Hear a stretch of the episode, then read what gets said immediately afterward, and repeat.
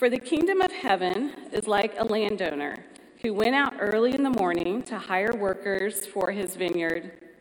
And after agreeing with the workers on one denarius, he sent them into his vineyard for the day. And when he went out about nine in the morning, he saw others standing in the marketplace doing nothing. He said to them, You also go into my vineyard, and I'll give you whatever is right. So off they went. And about noon and about three, he went out again. He did the same thing. And then about five, he went and found others standing around and said to them, Why have you been standing here all day doing nothing? Because no one hired us, they said to him. You also go into my vineyard, he told them. And when evening came, the owner of the vineyard told his foreman, Call the workers and give them their pay, starting with the last and ending with the first. And when those who were hired, about five, came, they each received their denarius. So when the first ones came, they assumed they would get more, but they also received a denarius each. They began to complain to the landowner These last men put in one hour, and you made them equal to us, who bore the burden of the day's work and the burning heat. He replied to one of them Friend, I am doing you no wrong. Didn't you agree with me on a denarius? Take what's yours and go. I want to give this last man the same as I gave you. Don't I have the right to do what I want with what is mine? Are you jealous because I am generous? So the last will be first, and the first will be last. This is the word of the Lord. Thanks be to God. Good morning, Sunnybrook. It is good to be with you this morning and uh, this day in which we celebrate mothers, but we are here actually in response to what God has done for us His kindness, His goodness, His plan, His purpose. Um, and we have an opportunity to do so in light of the fact that we are also thinking about moms. Now, one of the most interesting and complicated situations is trying to come to church and to go through uh, what we might want to call the motions. And I don't mean that negatively, but we go through what we do every Sunday. We sing a song, and then someone greets us, and then they read the word, and then the word is explained or proclaimed, uh, or we're exhorted, we're challenged to live like it, and then we respond with the Lord's Supper and songs, and then we leave. But it's, it's important for us to remember that the occasions of our lives are what set us up for this and the occasion right now that we also kind of have, like running around our mind and in the backdrop of our mind, is in fact Mother's Day. So when I come to Mother's Day, I am incredibly grateful for a mom who loved me and cared for me. Um, some of my favorite memories of my mother uh, was just the way that she would bake bread. I don't know, I, I had no idea that we could buy it at a store, and I'm not kidding. I had never had store bought bread almost my entire life until I was in high school. And uh, I was just thinking to myself, I thought every mother baked bread every week for their children. But I, I when I got married, I found out that is in fact not true. I, I, remember saying as a young man, and when I say young man, I mean probably up until the age of 18 years old, I always said um, that my, my, my purpose or my plan for our honeymoon was, in fact, to spend it at my parents' house. I don't know if you guys did the same thing and that my, my mom would spend the entire week teaching my wife how to make me bread. Because isn't that what moms do? And the answer is no. uh, there may be a mother that does that, but not all moms do that. Uh, I also remember my mom, uh, when we would get out of school for summer vacation, um, being deeply concerned that she had no idea what she was going to do with me for two to three straight months. Uh, those were difficult times for her. Really, she was just, oh, I can't wait till, till August comes back, actually in Canada, September. I can't wait till September comes back. And yet my mom put up with me. She was so kind and she was so gracious. And, and maybe I thought, just because my mom was so great, that every mom was great. And that's just not true. So when we think about Mother's Day, and we celebrate moms, and there are flowers everywhere and cards everywhere. I also know that it comes with pain. Maybe a mom that has passed recently. Maybe a, a relationship with a mother that wasn't what you thought it was going to be, and there's just been disappointment, let's be honest, maybe even on both ends. And so Mother's Day comes with this mixed bag of thoughts and ideas and emotions, just much like life comes to us. I remember doing a, a funeral for um, a, a, lady who had passed away, and I would say rather young, but she had two daughters in their 20s, I would have guessed.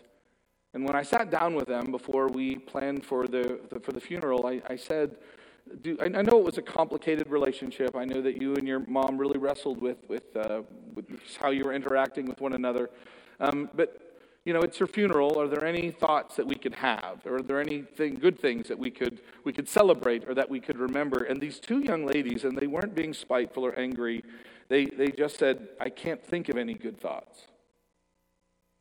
And I just thought, wow. Like the way that they look at life, the way that they look at motherhood, the way that they look at Mother's Day is just very, very different. And I, I think it's good for us to just be aware that that this is what life is like. And so to be grateful for the moms that we have, um, to be patient with the moms that we have that maybe are not the moms that God wants them to be, to be forgiving and, and to be kind. And I, I couldn't help but think, because there's a lot of talk about that, right? That the way that people view their parental relationships, particularly with their mother and with their father, really shapes the way that they see God, the way that they see Him. And, and so when they struggle or when there's been nothing but difficulty, then it is really hard for them. It becomes very difficult for them to relate to who God is. That's why, if I were to ask you a question, can you tell me what God is like? There is a natural tendency that we have to view God through the relationships that we have and even their brokenness, through life circumstances that we are going through. It is very, very common for me to have a conversation with someone, or for me to even personally to look at God and say, God, you are so good. You are so good. And then I list off all the things in my life that demonstrate His goodness. But what if the things in my life weren't good? What if my mother did not make me bread? What if the circumstances of, of my life are very, very hard? Then I, I think it would be rather natural for me. I don't know if it's necessarily right or appropriate for me, but it would be very natural for me to then correspondingly look at God in view of my circumstances and come up with a different description of who He was. I, I say all this because I think it is good for us to, to remember, especially those of us who are moms and dads, to realize the additional responsibility that we have to demonstrate to those that have been entrusted to us the kindness and the goodness and the graciousness and the patience of God. So that when they look at Him, and, and they do in some way, all of us do, through us, that when uh, they show up at church and they have an opportunity to sing a, a song, that God is good all of the time and all of the time, and you're sitting there going, I can say the words, I'm not feeling it today. You ever been there?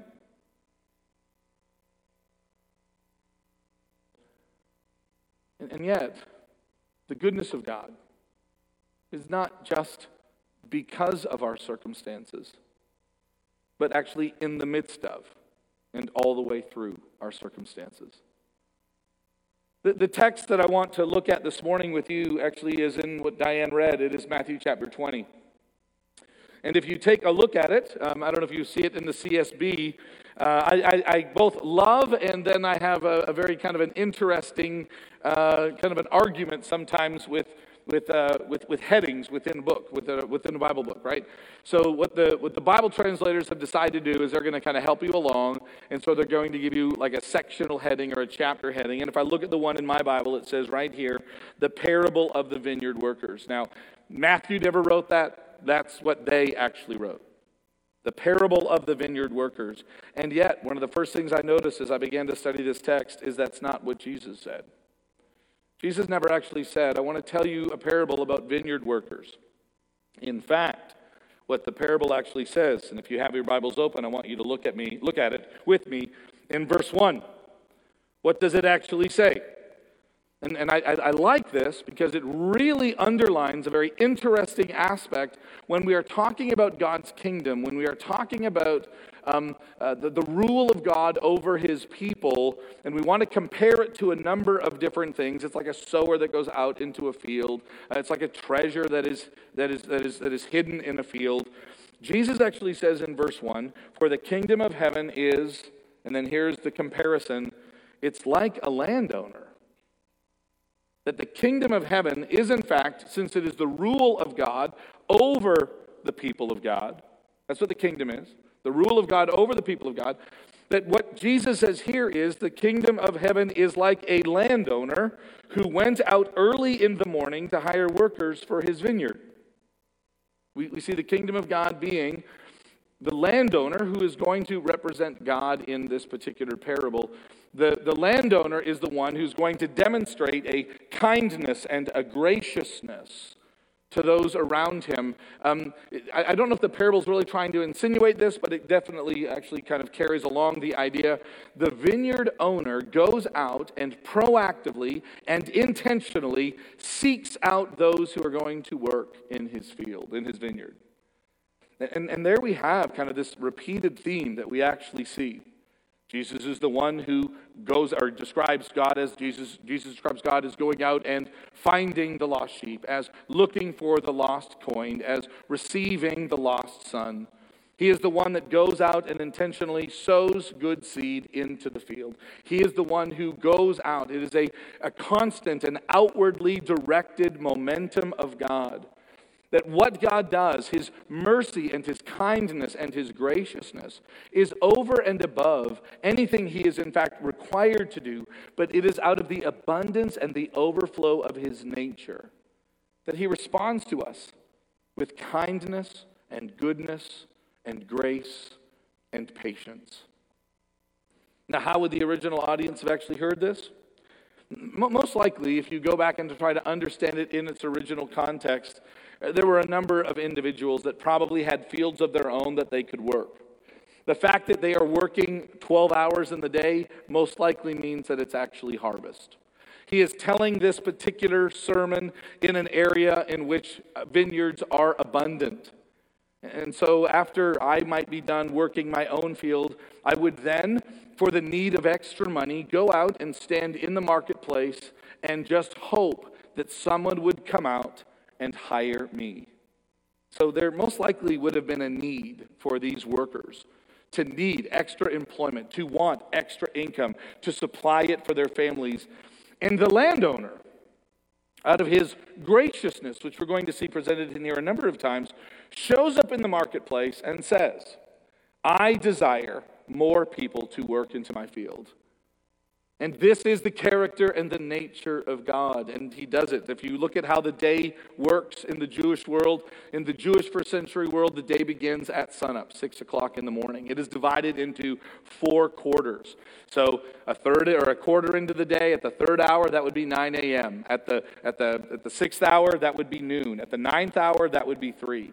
And then at the 11th hour, which is at 5 o'clock, he repeatedly goes out. Now, when he goes out at first, he says to the people that are standing in the marketplace that are desperately looking for work, and he says, Will you come and work in my vineyard? And it's the only group that he signs some kind of a contract, that he makes some kind of agreement, a verbal agreement. And he says, I will pay you a day's wage, which would be a denarius. Will you go work in my field? Now, the day has already, been, has already started, it's already three hours in.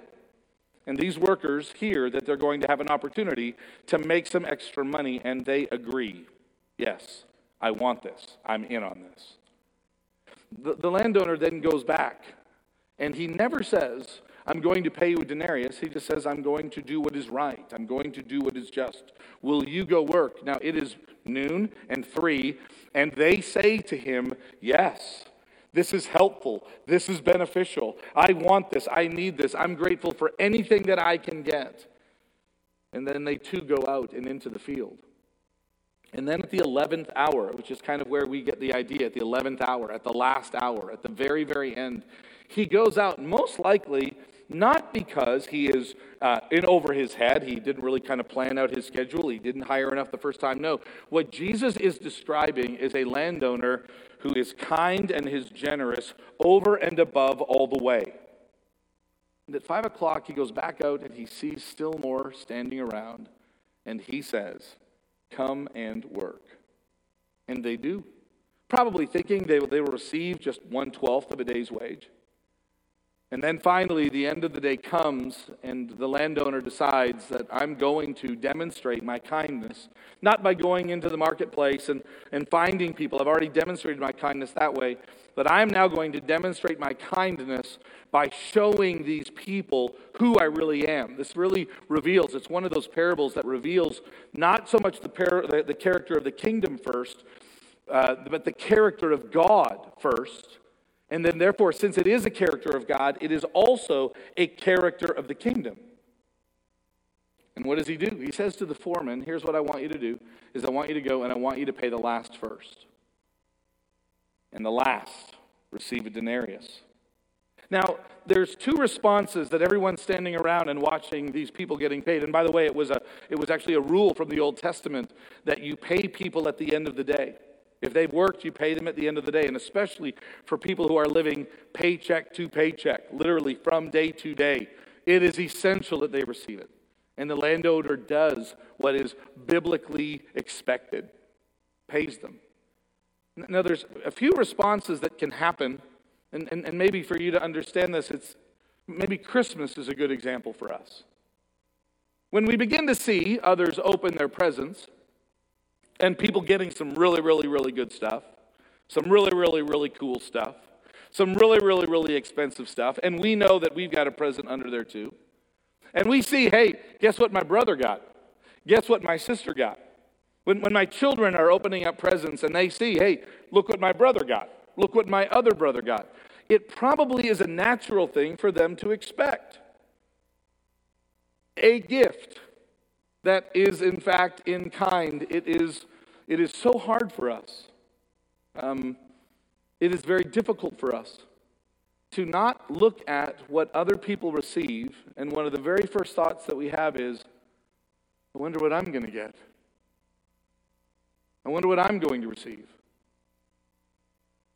And so instead of these workers the ones that have worked for nine hours, the ones that have worked for six hours, the ones that have worked for three hours, when they see those that have worked just one hour and they receive a day's wage, it is very, very difficult. I would, I would even say maybe even impossible for them to say, Wow, isn't that great?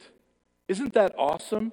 These guys have only been here for an hour and they're going to get as much as I got. Isn't that awesome? Isn't, isn't he great? Isn't he good? Isn't he kind? No, they don't have that response. They don't look at what others receive, and their natural, their first impulse is, well, good for them. That is wonderful. That is great. It is not their nature to go, wow, do we not, how blessed are we to work for a landlord that is that generous? That there are people that have been here for only an hour and they're going to get what we're going to get. No. They're natural, their first initial response is one of greed and one of envy and one of frustration.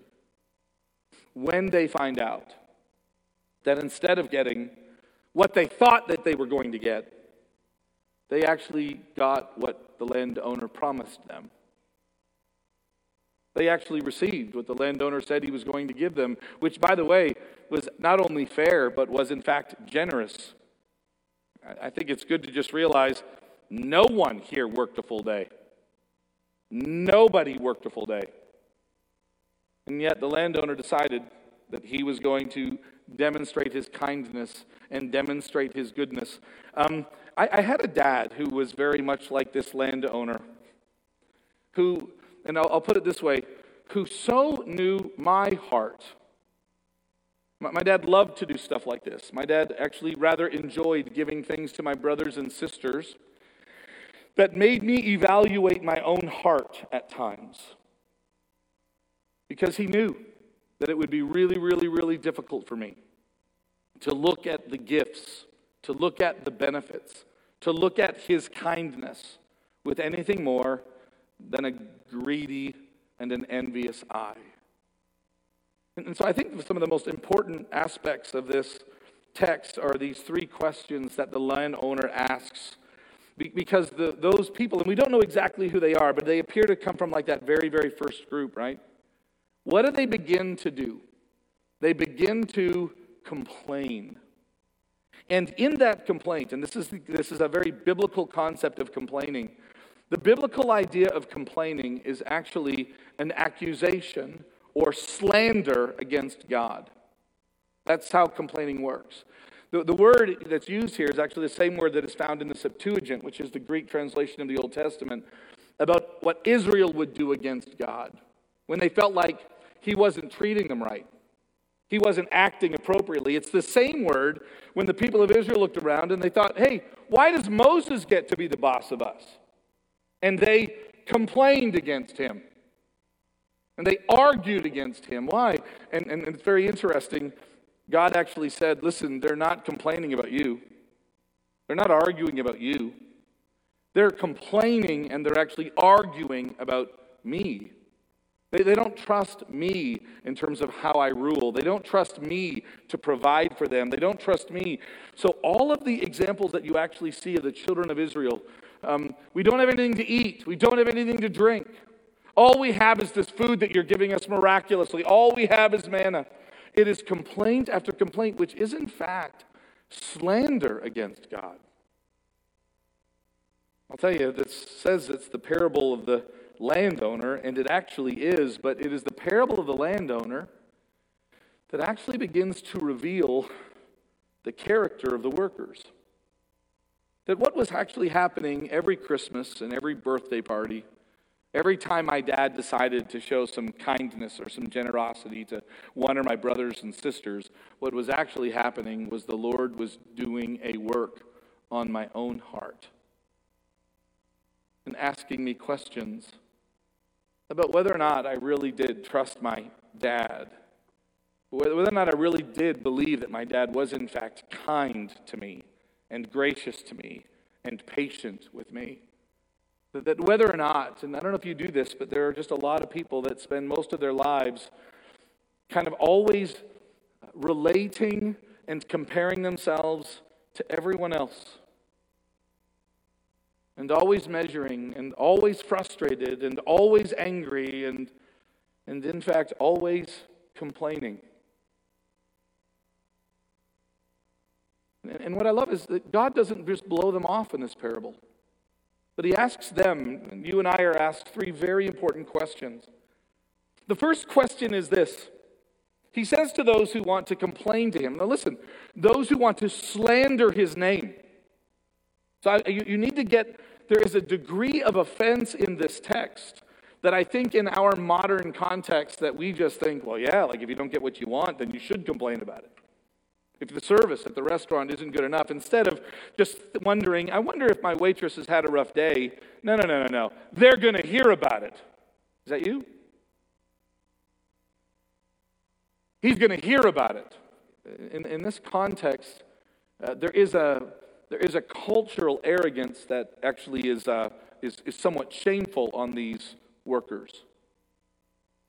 And the landowner is still persistent with them, and he asks them this question didn't you agree to this from the beginning? The, the first accusation is, in fact, that the landowner did something that was unjust or wrong. That's a big word in our language today unjust, injustice. And he asks them this very interesting question Did I do something wrong? Did, did somehow, do you, have a, do you even have like an accusation against me? Do, do you want, do we, would we dare to go to court so that others could hear what you could say about me? That I went out and I met with you in the marketplace. I sought you out. I asked you to come. We agreed upon the pay, which is better than the guys that are already working in my field. You said yes. I gave you what you wanted. And now your response to that is to complain? Look at what he says in verse 13 of our text. He, he replied to them, and, and commentators love this beginning word friend, friend. They treat him like an enemy, and he still responds kindly. Friend, I'm doing you no wrong. Didn't you agree with me on a denarius?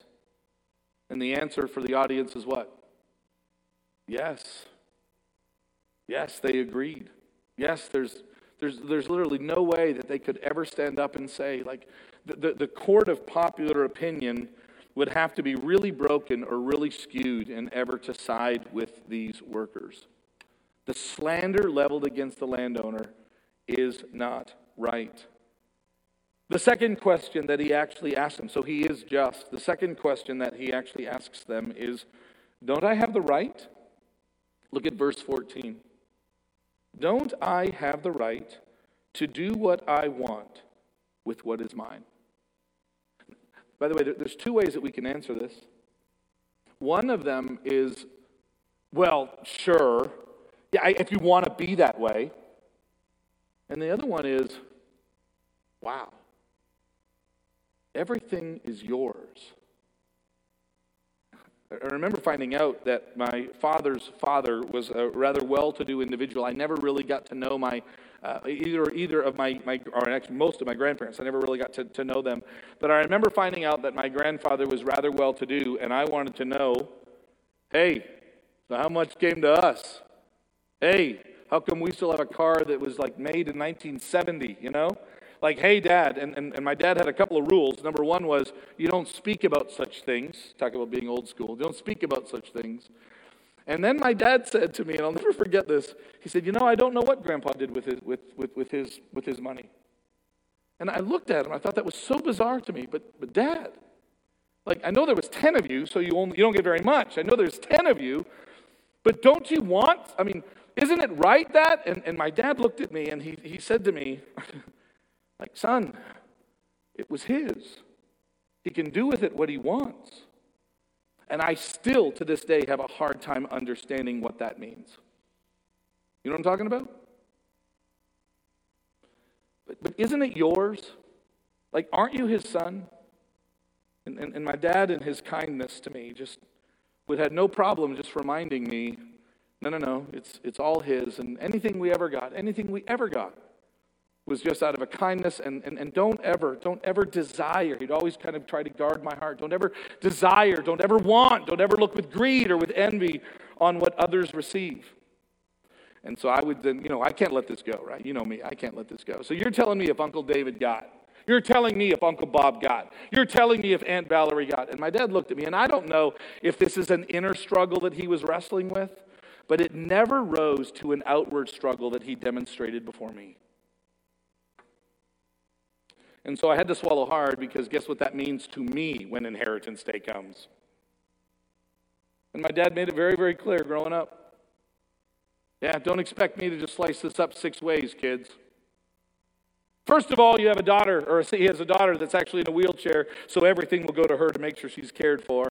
And as he began to explain how this was going to work, everything kind of ended up with it was his prerogative because it's all his. And he's going to do with it as he feels led. And I just think, ugh, why couldn't I be born into a different family? Now, I literally have learned to view this parable, realizing with this incredible statement that the Bible says over and over and over again. Listen to what the Bible says everything is from God, and everything is God's. And God gives it the way that He chooses to give it. And we should be grateful for all that we have. And God is kind and God is good and God gives it and God gives it and God gives it. And so the question becomes are we grateful with what we receive? Don't I have the right? And the answer to that is yes. Now here's what I want you to do right now is I want you to just can we just have like a heart check for a moment?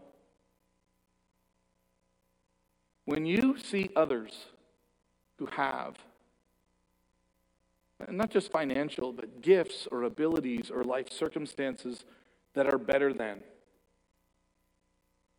What does your heart do? Where does your heart go? And, and literally, our response to God's provision and to God's protection, to God's grace, to God's gifts, is more a reflection of our hearts obviously, than it is, in fact, God? Do you spend time questioning or arguing with or, ugh, hope not, slandering the name of God? Because what you have or what you have received is not what. The last question really kind of points this out, doesn't it? He asks this question, and I've posed it this way Are you evil? literally in, in, our in our in our actually not literally in our text it actually says are you jealous because i am generous that's really not what the text it's really not what the greek says the greek actually says is your eye evil because i am good? That's literally what it says. Is your eye evil? The eyes are the windows that we take in information and we we translate it. And he literally asks, is asking them, the landowner is, he's asking them, is somehow the kindness that I offer to others, is that in fact the, the source of or um, kind of what generates envy and jealousy and evil inside of you? Which is a painful question. The first question, am, am I unjust? No, you're not unjust. You're very just. Well, do I have the right? Actually, yes, you, you do have the right. You are just and you do have the right. And then, painfully, the third question is also true Are, are you evil? Is your eye evil because I am good? And the answer is yes. And so Jesus ends this whole parable with this very, very interesting short statement The last will be first, and the first will be last. And, and what I love about that is it just makes a statement. It, it doesn't say that this is up for debate or up for argumentation, it just makes a statement.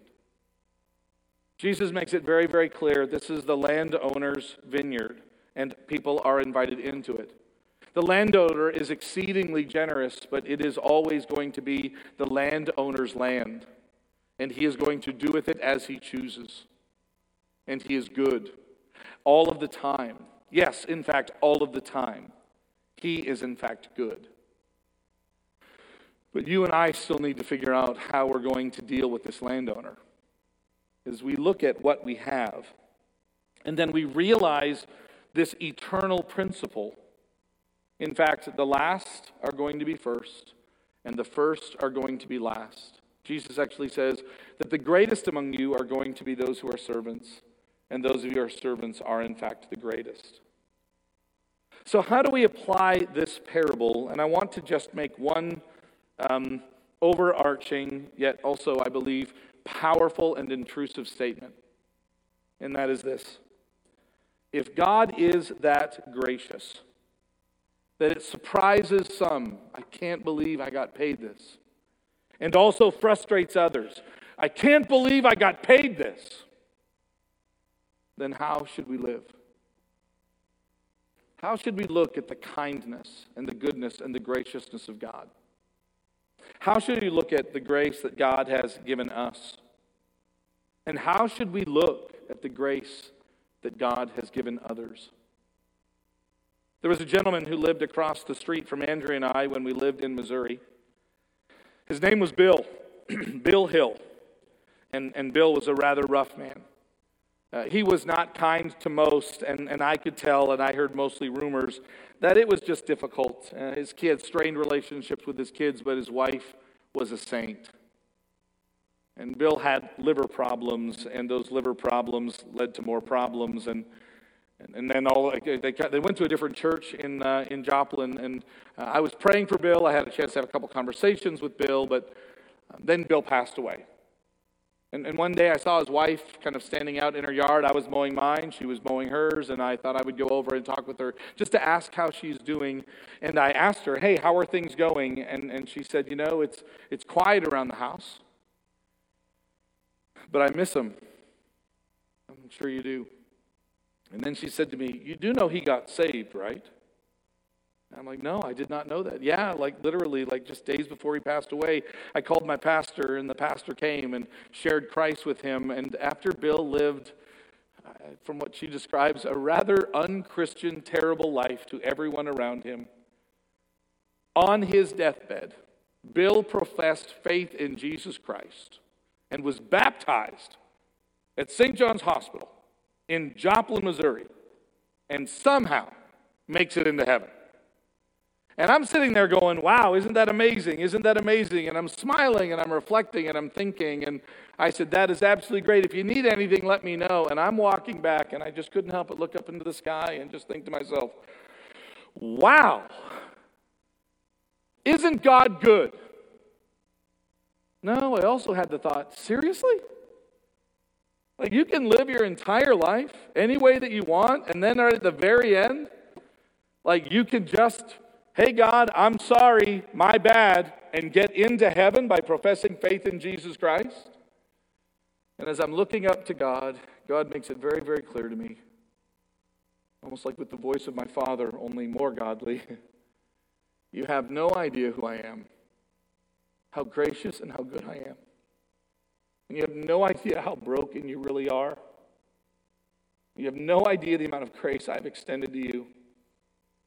And is it not right for me to do as I choose? I walked away that day both humbled and grateful for the goodness and the graciousness of God. Let us take the cups in our hand, the bread and the cup in our hand. What a great picture, is it not? To remember what Jesus Christ has done for us, to reflect on his goodness.